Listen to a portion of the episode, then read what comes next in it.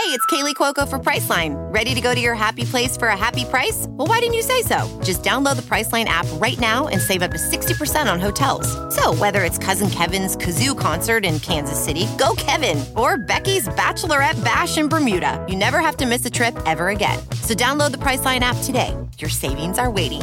Go to your happy place for a happy price. Go to your happy price, Priceline. Welcome to the quick hitter version of Buckets, Boards, and Blocks. This week, our featured conversation is with ESPN feature writer Katie Barnes. We discuss the WNBA's tie in to the historic Georgia runoff election. Kelly Loeffler, Raphael Warnock. Raphael Warnock is going to become a U.S. Senator, first Black Democratic Senator in Georgia. On the surface, one might just be like, oh, this is history. This is cool. But please, Katie, just take folks back to the sports tie-in that was huge this summer. And I know you're someone that has covered the W very diligently. So I can't wait to hear your perspective. Yeah, so you know, Kelly Loeffler is more than just a senator that was appointed by Brian Kemp um, following uh, the retirement of another Georgia senator.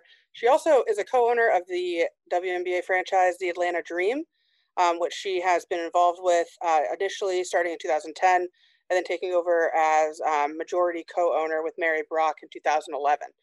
Uh, so she owns a WNBA team, and uh, if anyone has been paying attention to the W in over the last three years or so, uh, they've been really outspoken on a number of issues. Um, and Kelly Loeffler decided, um, as a part of her political campaign, that she was going to run really hard to the right, and you know came out and said some pretty inflammatory things about Black Lives Matter in particular. I'm in the middle of uh, the uprisings and protests that occurred after the death of Ahmaud Arbery, Breonna Taylor, and George Floyd this summer.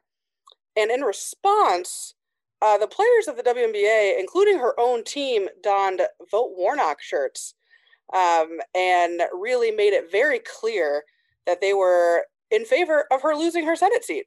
And that really I mean, you know, I think it's important to note that at the time, Warnock was polling in the single digits behind another Democratic um, uh, candidate, um, Lieberman, who was like at 9%. And he came back, made it through that uh, primary, which is called a jungle primary, meaning it's just a big primary um, that when the top two go on to uh, compete in a head-to-head matchup in the special elections, which was resolved last night and called early this morning. So it has been a wild few months, and the W is pretty front and center the whole time. Oh, oh my God! I'm I'm so proud. Like I know there were so many people tweeting today, "Black women to the rescue" again and again and again, and I don't want to trivialize that because this, to me, Katie, was so strategic by the W. I do remember when Loeffler's statements came down, and there were some questions about whether or not Cathy Engelbert, the commissioner, could exert power and cause her to either lose her part her ownership in the dream or whatever the case may be ultimately uh, leadership did not go that way that way. But what do you think it is that allowed these women to lock in and go this route in terms of taking a stance? You know the what i think is so interesting about the w is that when you look at just in general the rise of athlete activism over the course of the last four years going back to i think 2016 um, where we saw the Minnesota Lynx um, come out in, you know, against police brutality. And then, of course, that fall, Colin Kaepernick started kneeling. I think that's really when, you know, we had just a true like moment for athletes that has just been building is that the players in the W have been like front and center and leading on this issue on these issues not just in terms of the things that they say but really about the stuff that they do like, so for me, this isn't just about, you know, yeah, the Atlanta Dream and everybody in the W wore vote Warnock shirts and then he won. Like, no, they organized, they mm-hmm. campaigned, they very much made a concerted effort to go out and put something in action that they believed in. And whether or not you agree with that stamp with that stance, like to me that's really powerful that this group of people you know, really took a stance and mobilized to make that happen. And we haven't seen that level of collective action uh, when it comes to activism and organizing uh, on the part of athletes. I, I really, I'm hard pressed to say ever. I mean, I think the closest thing would be some of the actions that were taken in the 60s um, by athletes uh, that were pretty, you know, significant. I don't mean to minimize, you know, the impact um, there, but you know, in terms of a, just a collective entity doing something like this, like to me, that is really what stands out. Um, it's been, I think, really interesting to watch from a reporting perspective, but it's been really powerful in terms of just like the impact that people can have when they want to. Like these aren't wealthy people. You know, like nobody's out here with like LeBron James money. Like this was just blood, sweat, and tears and like real organizing.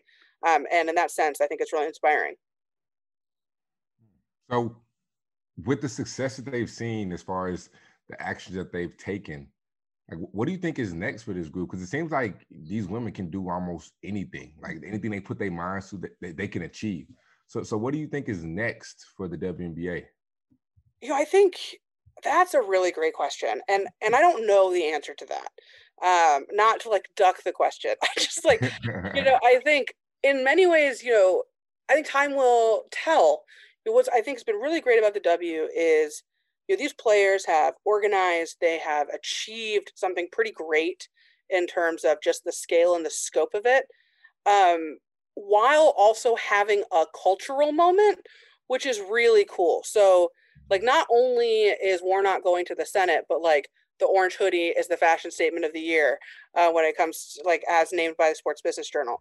Like, that's pretty awesome. Um, and so, for me, I think it's going to be really interesting to see how, as we start to hopefully see the pandemic wane and folks re-engage with sport in um, hopefully in-person ways, what that's going to mean for the WNBA.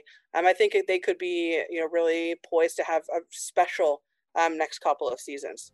If you'd like to hear more from us and Katie Barnes, check out the full version of Buckets, Boards, and Blocks from Pure Hoops Media. Hey, we're also on YouTube, so check us out.